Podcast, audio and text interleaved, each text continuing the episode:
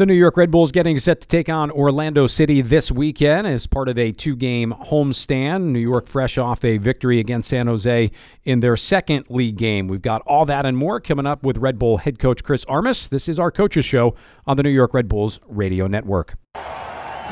Okay, here we go.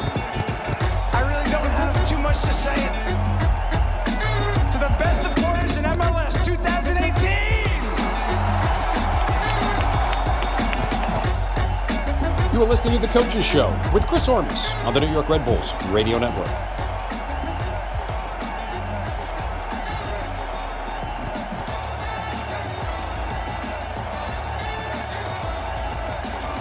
Coaches, we welcome you in. I'm Matt Harmon, of course, with the New York Red Bulls Radio Network. He is Chris Armas, the Red Bull head coach. We've got plenty to talk about here in our second edition of our Coaches Show, the March edition. Uh, among the topics we will get into, the first two league games, the next couple of games coming up, uh, some lessons learned perhaps in the Champions League, some injury updates, international duty. We've got our fan questions as well, so a busy show as we always do have for you. And I say good afternoon, fresh off the training pitch here on a uh, midweek training day, getting set for Orlando to Chris Armas. Uh, Coach, first couple of games into the league, your team stands with a win and a draw. Let's look back at the most recent game, that being San Jose. After, um, I'd say, maybe a, a nervy first 45 minutes, a pretty solid 45 minutes in the second half. Yeah, look, it's what you what you're reminded of. There's no easy games, home and away in this league, and then you know, you're playing against a team in San Jose that comes in 0 and 2 uh, with a new coach, new philosophy, and we knew it was going to be a difficult game. But you can talk about it, and then you can go and experience that. But we we we remained calm. The players remained calm and confident at halftime. A couple of adjustments, and I think the second half, from the start, the guys were determined to put it on our terms. Yeah, it seemed like uh, not just different from um, a physical standpoint from the first to the second half, but Steve and I obviously talking, and, and he was on top of it as well. It almost looked like just a mentality standpoint as well. Um, and we wondered, was there a little bit of that hangover effect from being eliminated in the Champions League from the prior match down in Mexico, and, and the team just maybe needing to get their feet back under them in that first 45 minutes because what you saw from uh, a physical standpoint, from a mental standpoint, was very different from the first half to the second. And I'm and I'm sure for you as the head coach and the rest of the staff, uh, was good to see your team respond that way. It was great to see. It was great to see for, for our guys to see themselves respond. And look, it was an emotional week. It was we didn't talk too much about it um, because it was on to the next game. But the guys we're in a really emotional, difficult series with Santos, and that sometimes takes a toll. Now, how much do you know it's going to affect you going to the next game? Um, it's it's always uh, difficult to know, but the approach was right. Even in the first half, it, you know, a lot of the transition moments that San Jose gets, it's it's from our maybe unforced errors. We, we were a little jumpy with the ball at times, not finishing off plays the right way, and then to give San Jose credit, they put a lot into it. So you know, they score a good goal for them, one that we weren't happy to give up. We let them out of our pressure and counter pressing, and you know, they play a ball behind and they're in. But um, listen, again, the response. I mean, if, if, if I, you know, would I would rather have won 4 1, scoring the first four, giving up a late one, or being down and then I have to readjust and in 45 minutes take care of business and, and, and respond with that? That's the way I'd like to see it when you go into the locker room, let's say in between um, that first 45 minutes, have to make some adjustments, maybe have some of those conversations. Uh, we, we had asked Bradley Carnell, Steve had asked Bradley Carnell, who joined us in between the first and the second half on Red Bulls Radio, specifically about the uh, matchup where San Jose was getting the better of things on their attacking right side and Red Bulls left where Kyle Duncan was. Um, and he said it's a conversation that, that we need to have. We need to make some adjustments. Um, h- how much of that can you get done in the 15 minutes of halftime? Because – I'm sure you let everybody go in and cool down for a second, maybe watch a quick video or two, but then having as many individual conversations as you possibly can to make those adjustments getting ready for the second half. Listen, 15 minutes, it's a long time. And if if you have if you need more than 6 to 7 minutes to say what you need to say, it's probably way too much information. So we have a rhythm at halftime, obviously to try to assess the game. What what does it the what do the players need? What does the game need? And the, and our role and my role on that on game day is to try to get the right balance and information to the guys. So for sure, there's a few minutes in the beginning and at the end of halftime that it's for the players. And then in the middle, that's six to eight, seven minutes or so, we look at a couple of video clips that we we think uh, the players could benefit from seeing. We talk through, we walk through some of that stuff. We got the magnet board that we show a couple of the ways we're going to press differently. One way we did was pressing out with Vincent Bezecourt and, and uh, flattening out with our outside midfielders so our outside backs can stay home because we're getting a little bit squeezed on the on the flanks. So you know you walk through that stuff and then you know you, you really remind the guy, guys in a confident, calm way that we got this. There's a there's more than two or three goals out there for us. We believe that at halftime. Uh, we got to get rid of the frustration, reset, reboot, is what exactly what we did. Turns out in the second half, you get the four goals. You get two from Alex Muyl. You get a goal from Bradley Wright Phillips. You get one from uh, Danny Royer. Um, and I saw a lot of the lot of the players talk about Alex specifically after that second half and after the match a guy that leaves it out there every game, a guy that plays hard for the team every single game, um, and a guy that you know came in as a sub, and we'll talk about that in, in just a second under those circumstances. But you like when you bring a guy into a game under whatever circumstances, and he goes out there and takes advantage of his opportunity. Attackers love to score, and it's how they quantify, you know, the work that they're putting in. You know, I remind Alex that we appreciate the football that he brings because he's such a hard worker. The last thing on earth he wants to uh, hear is that he's known for his hard work and combativeness and energy.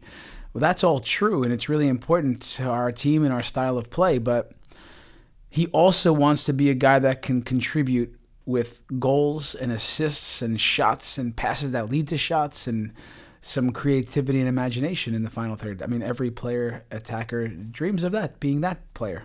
And he works every day at that. So now to see on the day him get rewarded, that one, he can give to the team in a different way um, with, with some actual, you know, the production that he loves to, to give. It's rewarding uh, for him, and it's great for us to see him get that recognition slash uh, satisfaction. You've seen a guy in Danny Royer uh, get his first league goal of the season in the 4 1 win over San Jose. But he's also been someone who's been able to find the back of the net in some of the Champion League games against Pantoja, against Santos Laguna. Um, and, and for any goal scorer to kind of continue your train of thought there, talking about Alex, for any goal scorer, the best way to stay confident is to keep putting the ball in the back of the net. And you've gotten that so far from, from Royer. Look, Danny loves to score. He has. Um, some of the qualities of a of a midfielder um, and qualities of a striker, and he has a mentality of a of a striker and a finisher. Um, you know, he loves being in in those uh, spots. He loves when the pressure's on, um, and he knows how to run well and, and sniff out plays inside the the 18 yard box. So yeah, look, it's it's important to get the, the attackers going. It's great to see even Brad get one, but but for Danny, um, he's another guy that puts so much in defensively and gives so much to the team. Um, again, to see him on the score sheet and also assisting and setting up plays is, is great. It seems strange to say as this is the fourth week of the MLS season, but it'll be your third game because of the week two uh, bye. But just real quick, talk about the 1 1 draw that you guys were able to pick up against Columbus. That was right in the middle of the Champions League preparations from one series to the next and in between games. Uh, very different lineup that you threw out. And for a lot of guys, their first impression on a team and a franchise that that boasts about their depth overall that you were able to go into a pretty tough environment in Columbus and come away with a one-one draw.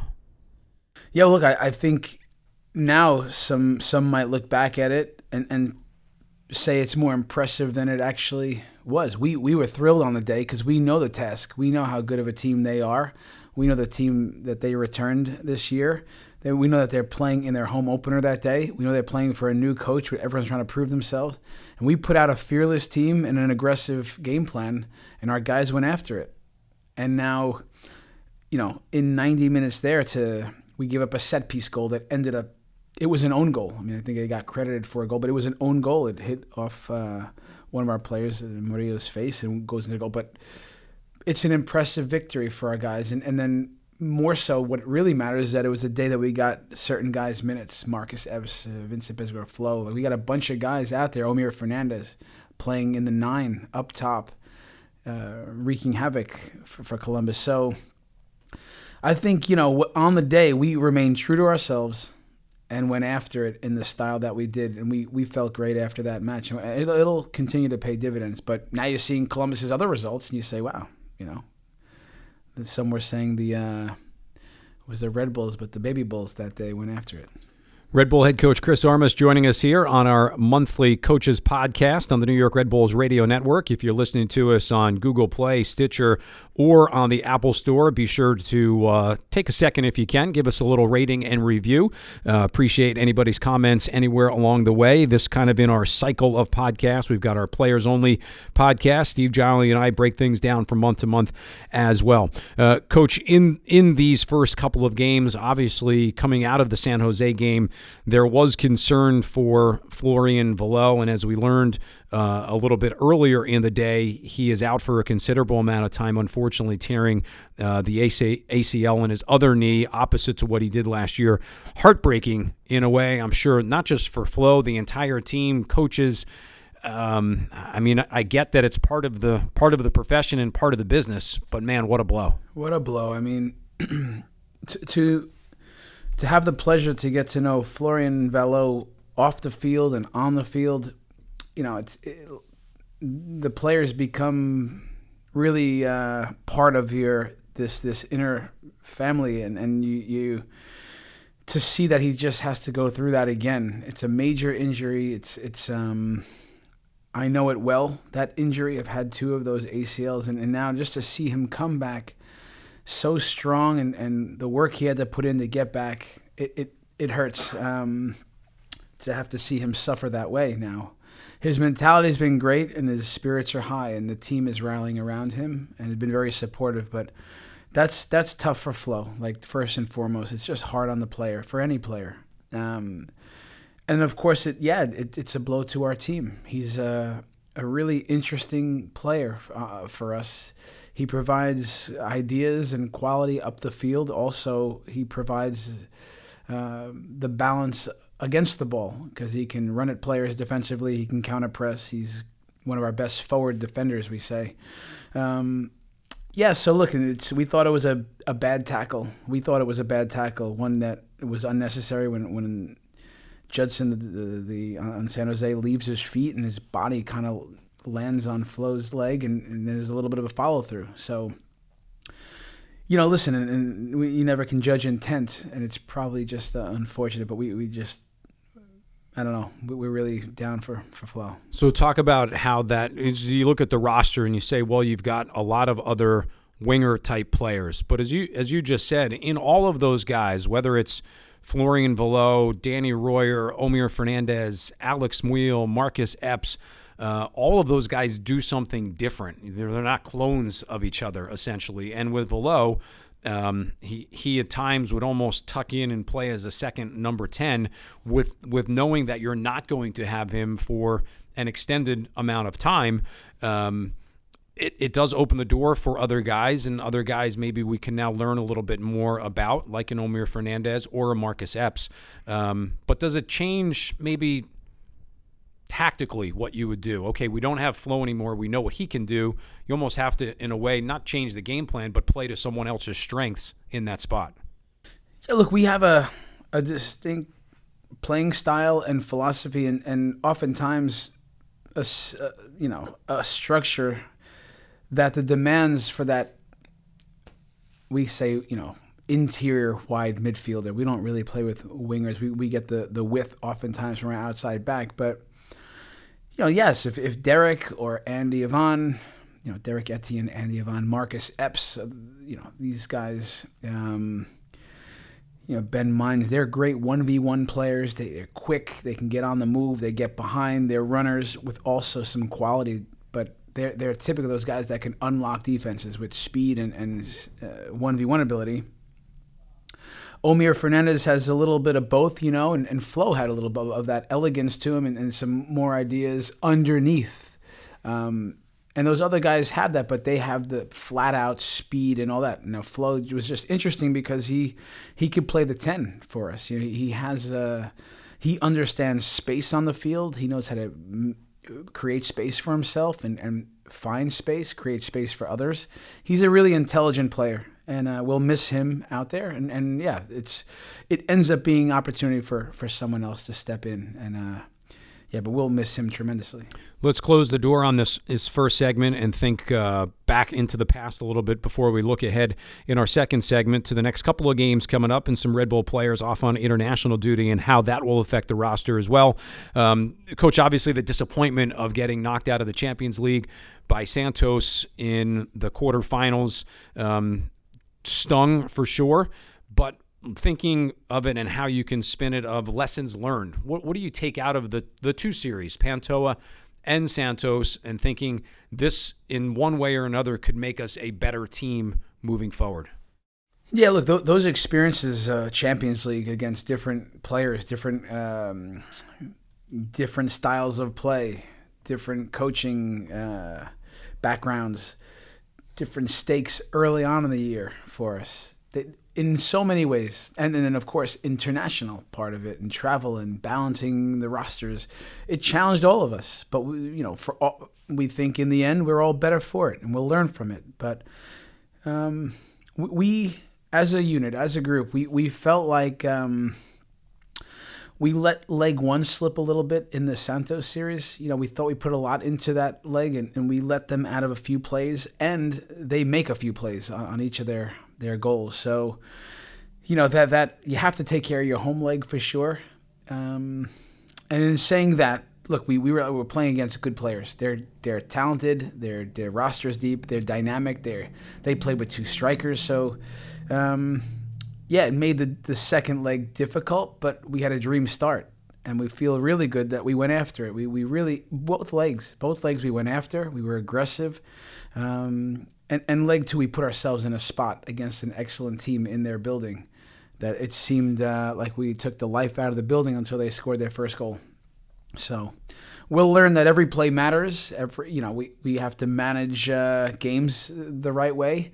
Uh, tactically, as coaches, can we make good decisions and things that help the game? Can the players manage situations, tough situations, tactically or just individually? So there's so many little things in there. But we, we looked at it closely. We, we learn from it and we we will use it and, and draw on it when need be. Red Bull head coach Chris Armas joining us here on the New York Red Bulls Radio Network, our monthly podcast. We'll take a quick timeout. When we come back, we will look ahead to the next couple of games for the New York Red Bulls, including this Saturday with Orlando City coming to Harrison. Download the New York Red Bulls app today to stay up to date on everything New York Red Bulls. Buy, share, and scan your tickets. Get all the latest news and content, and listen to New York Red Bulls radio in English and Spanish. Then flip to arena mode to find concessions near your location and get real time answers from the Red Bulls chatbot. Available now on iOS and Android, or visit NewYorkRedBulls.com for more information.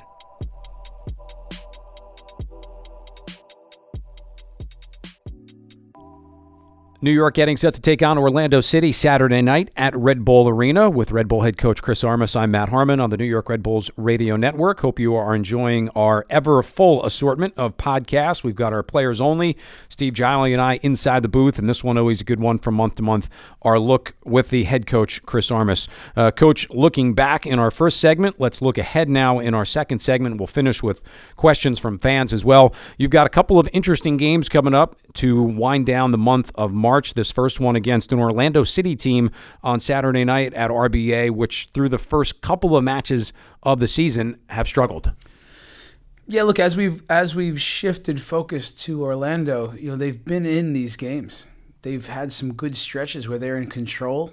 Um, some some tough moments that don't go their way, and, and they haven't found themselves the the victors. But we'll be very, you know, mindful of that they have a talented roster and and it will not be easy. They just none of the games are in this league, and especially early on, as all of us are trying to find our way and, and really get momentum and, and our sharpness right. So, you know, they James O'Connor, it's going to be difficult. It will be difficult. The head coach over there, he's, he's organized. They're, they're hard to break down, and they can counterattack and put together some football. So it'll be another tough task. Orlando, through the first three league games of the year, two draws and a loss. They have scored four and given up six.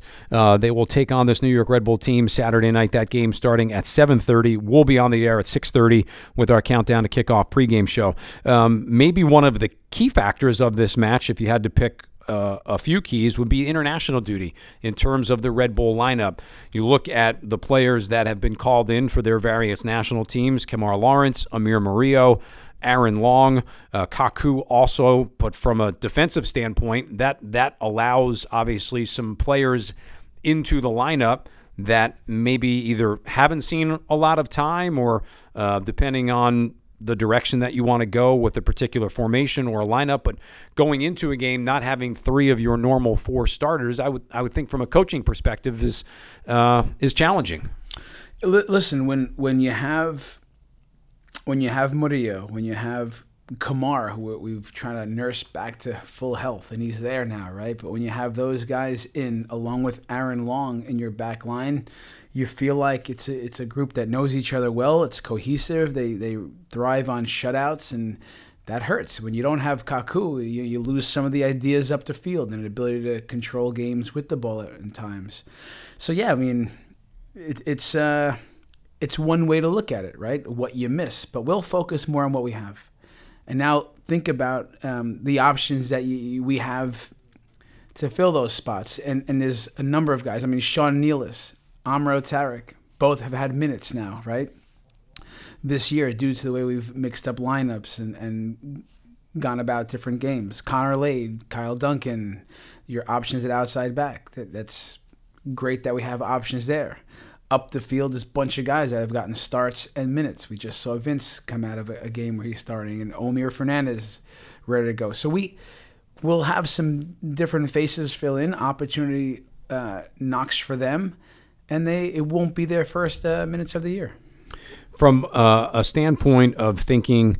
Um, and I saw today at training. Obviously, when you're when you're missing some numbers, guys called into uh, international duty in order to have a good training session, you, you bring a variety of, of players up. Um, from a USL standpoint, or guys that might be bouncing back and forth, it, it lets you, as the head coach and the rest of your staff, maybe see the the true depth of that roster a little bit from a training perspective, how guys mix together with the veteran guys that are still here, and a guy who may have been with the USL the first couple of weeks, but now all of a sudden he gets an opportunity to train with the first team. Yeah, listen, it's a big the the the player sharing and, and the our relationship with John Wolyniec and the, and the USL team and our academy. This is by design. It's part of what we do. We sometimes, and it's it's one of the factors. Sometimes we we need some numbers, but oftentimes we we like what we're seeing with the USL team, and we reward guys and we get them into our training sessions and show them what the standard is and we coach those guys. And it's our responsibility to bring those guys up meaning it's not for john's job underneath to develop those guys only. It's out we want to show them the way as well. And and therefore there's some guys that we say and we watch all those games. We're in in the building we're watching those games. And um, players like Reese Buckmaster, I mean, he's earned his time in our training sessions. Jordan Scarlett, Jared Stroud. These guys have earned their minutes. John Tolkin in our academy. We're not just filling numbers. We can easily have had the session today with 20 guys, 21 roster guys. We go to 24 players because we wanted specific guys in with us. We're evaluating and sizing up all the time. And it's this is how we this is how we do it here. I think Gordon and I we'd be happy to throw the boots on every once in a while if you were short numbers. If you're if you're entertaining thoughts of maybe, I mean, Jolly always angles for minutes somewhere along the way. You two guys, I mean, listen, it's one thing. Jolly still has, you know, I said it. You got to earn those minutes, and You guys, maybe. Jolly, still not there yet. Jolly's not there yet at all. Um, so you you think you've got Orlando this week? You've got Chicago next week. Maybe we saw it uh, in the week the past week's game against San Jose, a team that came in struggling a little bit. You look at Orlando; they've struggled a little bit. Chicago so far, they've struggled a little bit. Um, are those teams h- harder to play, easier to play at the beginning of the season when they're going through early season, I'll say, struggles and figuring things out? Um, because it, at some point of the season, you feel like everybody kind of gets it, whether it's for a short amount of time or a longer amount of time. Uh, but playing a, a team early on that essentially could be looking for its first win in either of the next two games, those are sometimes unique and different type challenges. Listen, again, I, I, I don't recall many easy games in, in this league. Uh, as a player or a coach, and every so often you, you can get a multi goal or some goals come in bunches. But even this last game that we played, four one, it's we're down one nothing, you know, at home. So, look, it, it's uh, it's hard to say. Would you rather play? Would you rather play a team that has won the last five in a row, um, or lost five in a row? Everyone might have a different take. You know, it, it's I still think that every single time you have to reset and, and give the ut- utmost respect for the opponent and, and expect their best. Because once you, you let that edge down and once you think start too good of yourself or too bad of the other team, you, you get humbled really quickly in life and in, in, in, in our in our league. So, yeah, look, I, I think it, it's Eastern Conference games always seem to be t- like tougher when it's East versus East, or you know, inter interconference games are difficult on the road, even more difficult. Against a rival like Chicago, even more difficult. So it's it, it won't be easy. The, the, all these games are tough. Chicago, obviously, a special place for you as well with uh, your career that you had there. Let, let's let's transition here into through the first few games of the season. Uh, some teams have played three. In your case, you've played two, like a couple other teams have. Um, paying attention to the rest of the league. I'm, I know it's something that you as a coaching staff do all the time, whether you're looking east, west, next opponent, future opponent. But I'm sure just as a soccer fan, you're paying attention to what's going on in the league um, and seeing good or, in some cases, poor starts for uh, some teams in the East and the West. What, what's maybe struck you the first few weeks of the season from what you've seen? Yeah, look, it's it's uh, interesting because I, I think that um, there's teams like DC United that I feel like has picked up where they left off. Big momentum from last year, uh, momentum with with Acosta, momentum with Wayne Rooney, uh, a dominance at home, stingy defensively. They look like they're in, in a good way right now.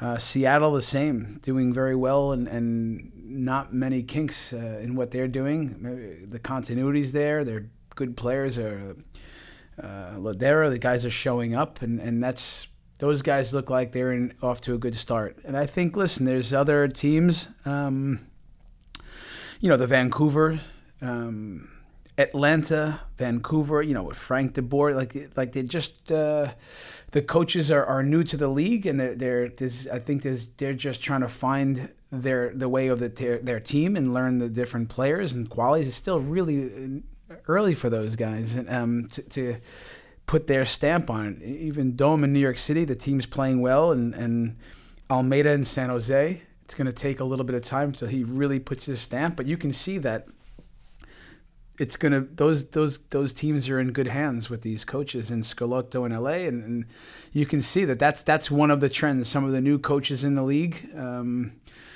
learning our league, learning the rosters, and then you can see that there's been some mixed results in there, um, but it's all tight. It's all tight. Is it that big of a difference? And listening to your answer there, this just popped in my head. Is it that big of a difference for a coach that is familiar with an entirely different league to then move to Major League Soccer? I mean, you're still coaching the game and you still have your principles, but you said learning the roster, learning the league. Is that something that is difficult for coaches that come from outside? The United States or this area and then come to Major League Soccer? Yeah, I think so because I mean, just think of of of Matias in San Jose. I mean, he's got to he has his style and and and um, there's tactics in his style of play that he's trying to to bring to life in, in the team and, and instill uh, a, man marking style and it's it, you know, he might not have all the players that he wants yet to do that. So he's trying to do that. At the same time, he's trying to, you know, he knows who the starters were last year, but he's trying to now assess for himself without anyone's just a pure perspective.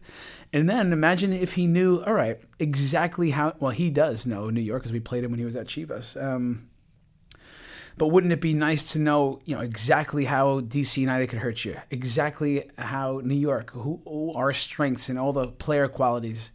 Um, you know that that's that's challenging. So when you when you look uh, even Caleb in, in Columbus, he knows the league really well. He can pick up um, similarly with some of the other guys, but he knows the league well. So he's trying to put his stamp on things at the same time. Uh, he has a good sense of what to expect out of different teams. Um, so yeah, I think I think it, it, could, it would only help um, when you know you know the different philosophies and styles of play and tactics that teams have showed.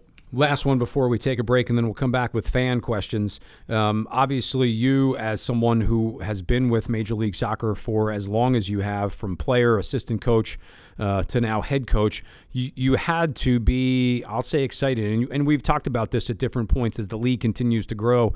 What you saw in Cincinnati with their big march to the stadium. And it's something that, from a Red Bull perspective, you, you probably weren't all that surprised by because the the crowd that they threw out in the Open Cup game a couple of years ago. Uh, but it is really exciting to see people kind of latch onto it and be um, have it ingrained as part of their community.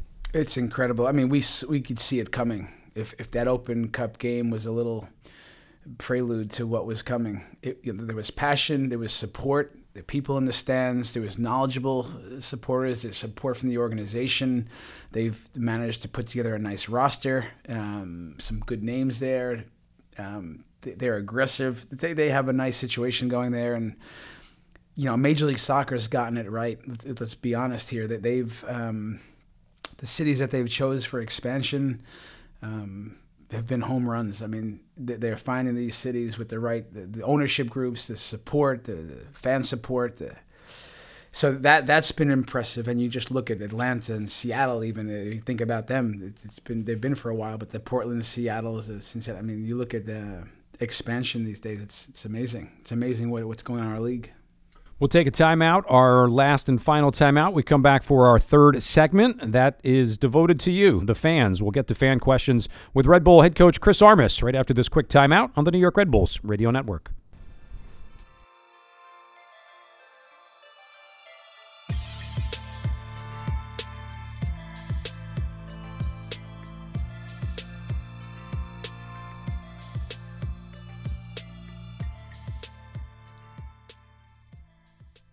Final segment of our March Coaches Show here on the New York Red Bulls Radio Network. A variety of ways for you to listen to all of our podcasts. You can go to the New York Red Bulls app. You can find these on Stitcher, on Google Play, uh, the Apple Podcast iTunes Store. Be sure to drop us a review or a rating if you are so inclined. I'm Matt Harmon back here with Red Bull head coach Chris Armas. We are getting into now our fan questions. And, uh, Coach, this one coming right up your alley, I think. This is from uh, the Energy Drink fan account with a soccer ball smack dab in the middle.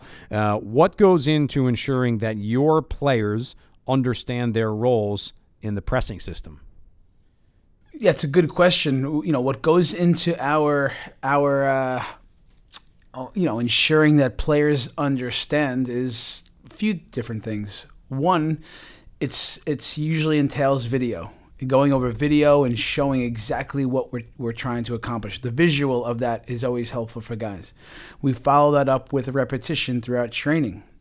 Um, so a lot of the pressing exercises and pressing uh, training sessions that we put together uh, just clarify that and individual roles. It's usually not so sophisticated, other than the fact that you know you don't always know what the opposition is going to do.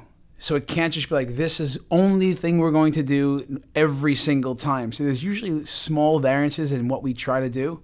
Um, for instance, if you're pressing with Bradley Wright Phillips and the our eights, maybe Danny Royer and Alex Muyl step up also, then that, that's the general pressing. And then we just got to say, all right, when those guys do this, the outside backs do this. So there's usually little relationships and connections on, on the field that positions work together. But um, the simplest way to, to do it, the way we press it, it's when we go, we go.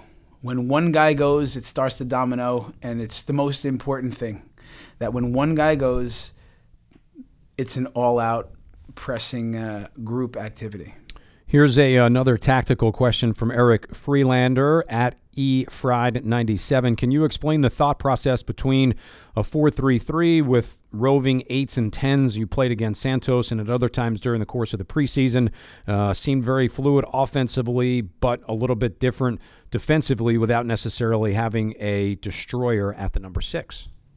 Yeah, look, it's one of the reasons that we play. We we call it a four-one-four-one and if you can imagine that second line of midfielders, let's say, so if you play with Sean Davis deep in the holding midfield position, the six we call it, ahead of him could be essentially two number tens. So we've we've done it with, let's say, against Columbus, it was Vincent Bezecourt and Florian Valot. What that allows it to do when we, we're setting our pressing, it allows the tens to run at at the other team's, uh, let's call it center backs, where instead of having Bradley Wright Phillips do all the work chasing back and forth, Brad can stay in the middle. And then you release one of those tens to run at a center back. So if we think that teams like to build out of the back and possess the ball, we're constantly putting pressure on the ball. It's tricky that Sean Davis is by himself as a lone holding midfielder but that becomes less of a factor if we're putting pressure on the ball because there's no way no way for the, that guy on the ball to pass and find gaps in our team. There'll be a quiz at the end of the broadcast. We'll uh, have a link for you to be able to see if you followed. It sounds very scientific as to what is going on, but I like it.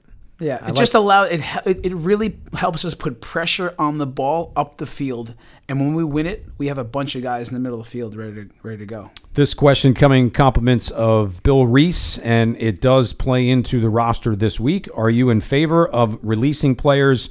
for upcoming qualifying tournaments, whether it's uh, international duty like this, Olympic qualifying tournaments, which will be coming up, or all the different kind of international breaks where you've got to let players go.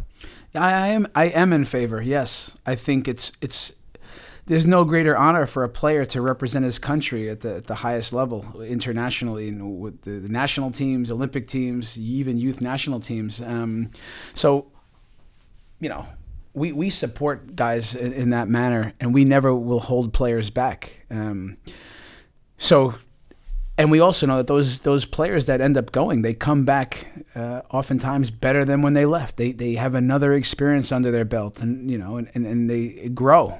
And and those games challenge you differently, and you get to see you get to see different again philosophies and styles, and you get there's different pressures when you go to your national team and responsibilities and yeah, we, we think all those experiences pay dividends and, and help the player grow individually, which and then in turn comes back to us and helps our team grow.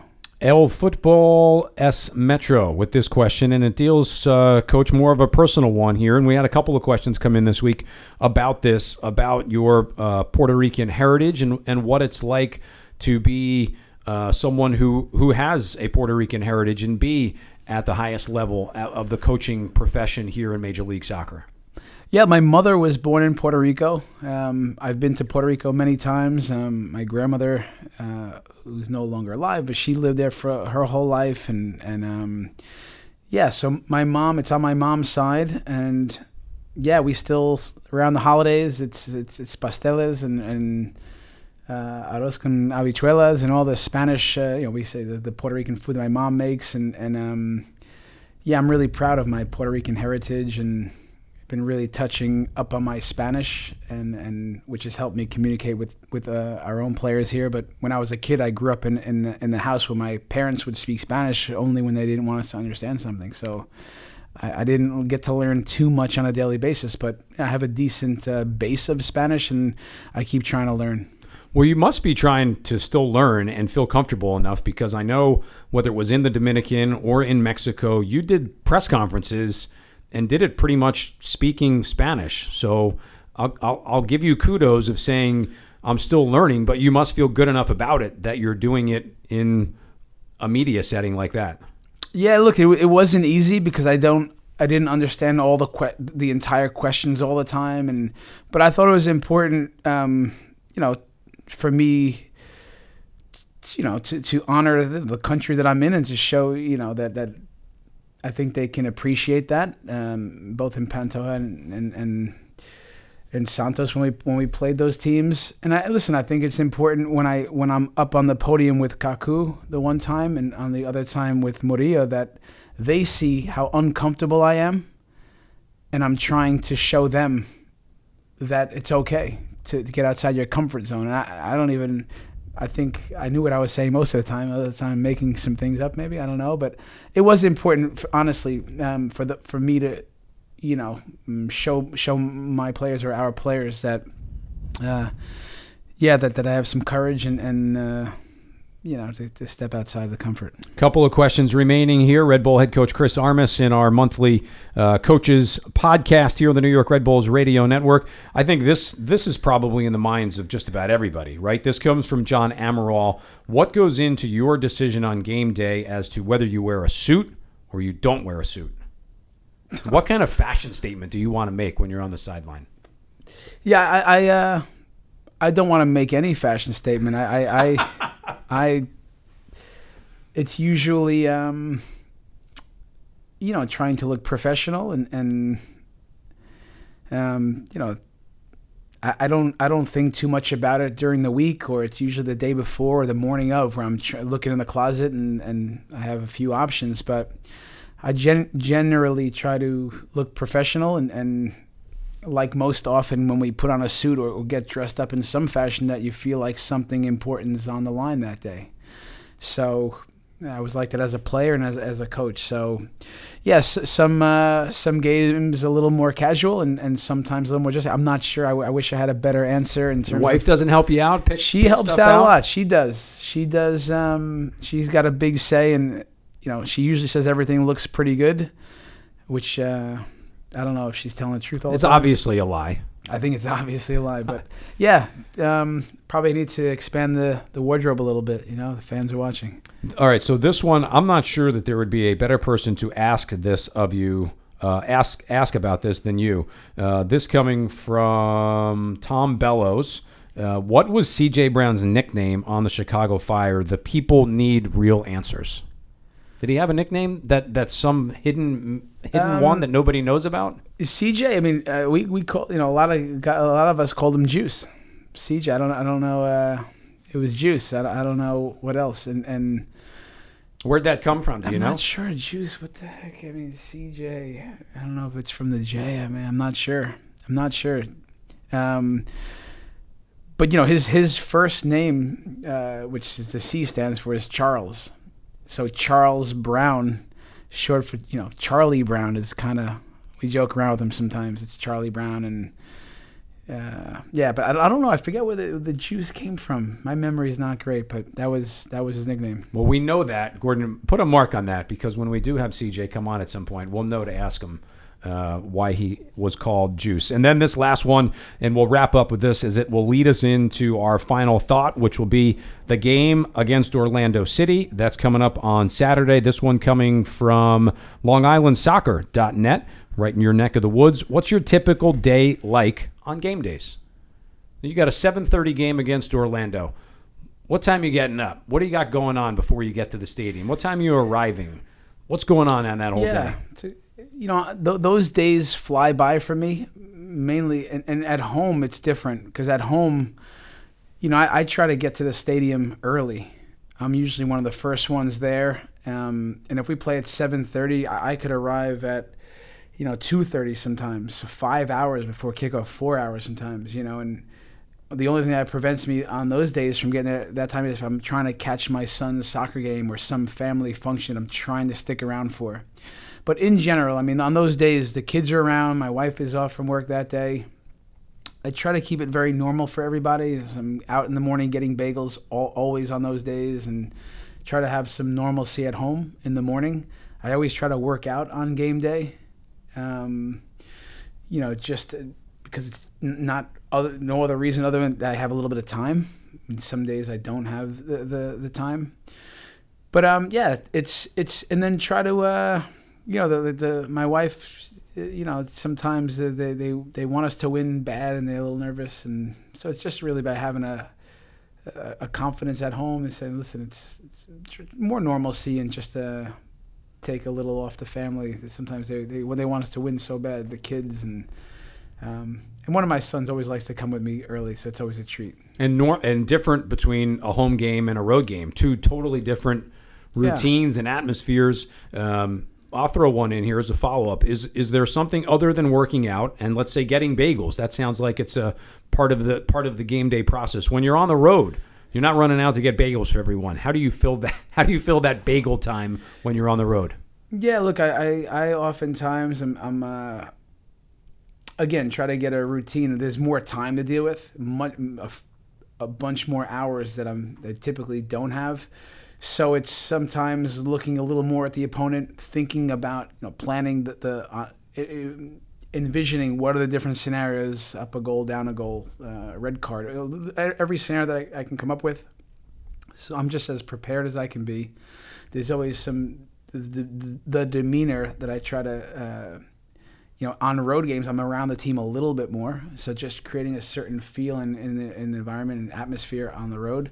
And in the morning, I mean, we're up early. So, you know, a couple of guys in the staff, we go out together and, and get a coffee or Tony Jouot, the the fitness coach, is, is a French guy, and, and he he's always sniffs out the best uh, local croissant place, bakery, cappuccino, something, uh, you know, he drags us with him. So all right, we got it. Bagels at home, croissants on the road. That's now it. we know that's the secret. That is the secret. And then I got to work out extra time because of Tony. no doubt, Coach. Appreciate you coming by here today, um, getting set for preparations against Orlando. Look forward to doing this with you each and every month. Two months down. Listen, thanks again, Matt. It, it's it's great being on, on the show again, and, and for all of our fans and soccer enthusiasts and, and thanks for, for tuning in and giving us your time. Gordon Stevenson is our producer, director, and technical guru for the head, uh, head coach of the New York Red Bulls. Chris Armas, I'm Matt Harmon from the New York Red Bulls Radio Network. We'll see you Saturday at the stadium. Again, don't forget to subscribe to what we do here on the New York Red Bulls Radio Network.